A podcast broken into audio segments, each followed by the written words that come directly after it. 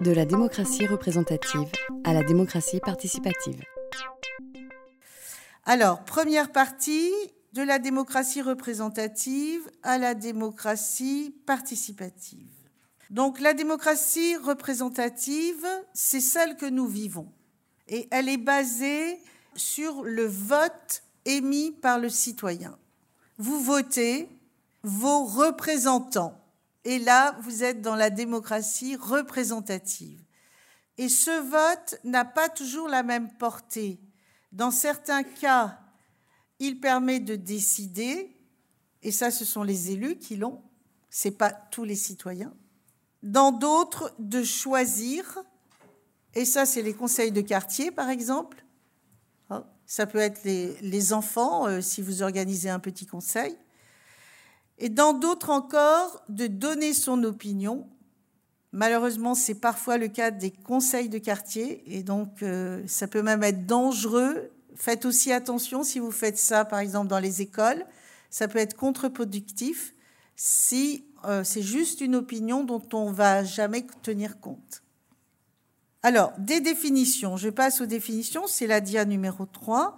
Quatre définitions, c'est-à-dire quatre types, on va dire, de démocratie. Décider, décider, c'est la démocratie directe.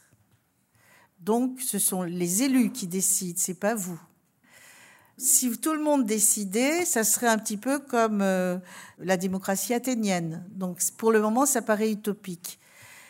Une façon de s'en sortir, euh, sur lesquelles réfléchissent beaucoup de gens actuellement, ce serait le tirage au sort.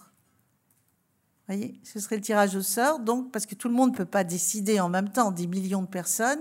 Le deuxième type de démocratie, c'est choisir.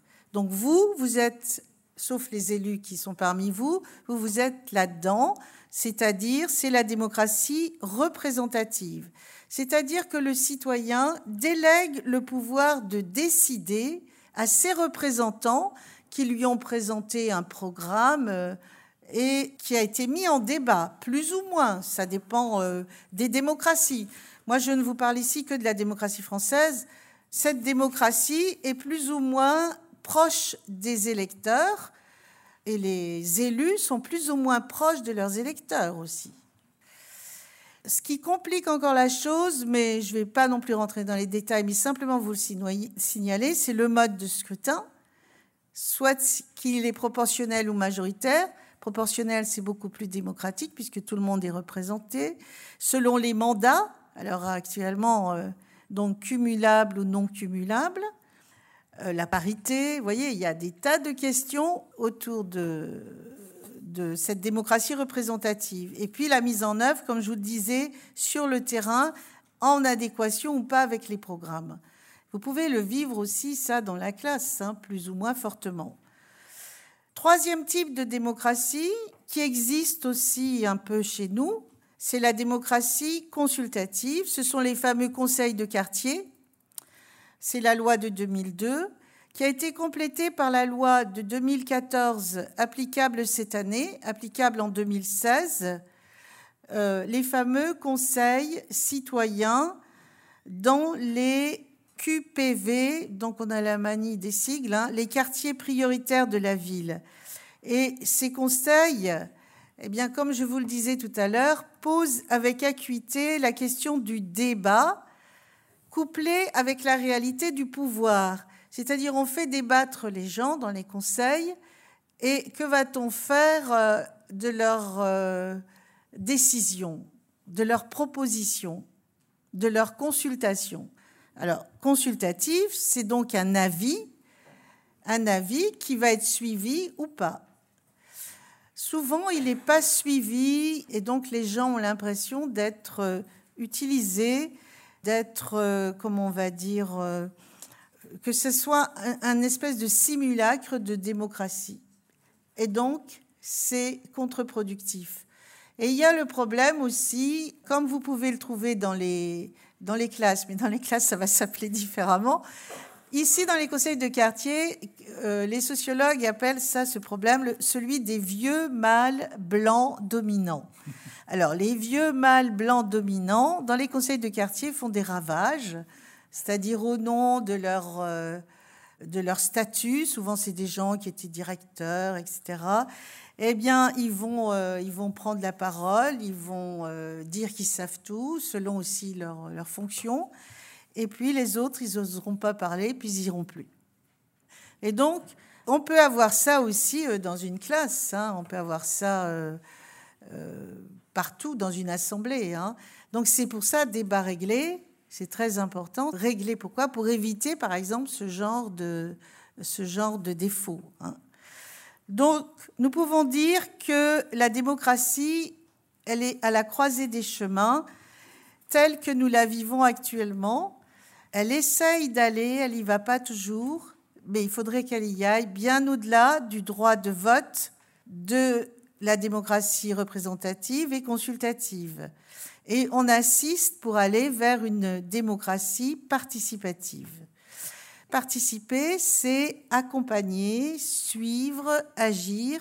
Il s'agit en fait de choisir un projet politique qui accompagne l'évolution de la société pour un mieux vivre ensemble, ce qui nous amène à y aller de nos propositions être par exemple en association, aller consulter euh, vos représentants ou vos futurs représentants. Ça peut aussi se faire euh, en classe.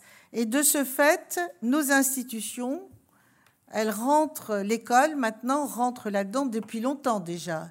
C'est pas, pas nouveau, hein. Mais quand même, participer au débat public, vous le voyez, n'est pas vraiment simple et euh, sollicite l'école, hein, sollicite l'école.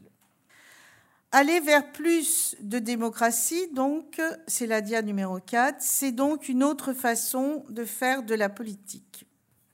Alors, il s'agit d'abord de peser sur le contenu et de prendre des décisions qui relèvent des compétences des autorités légitimes.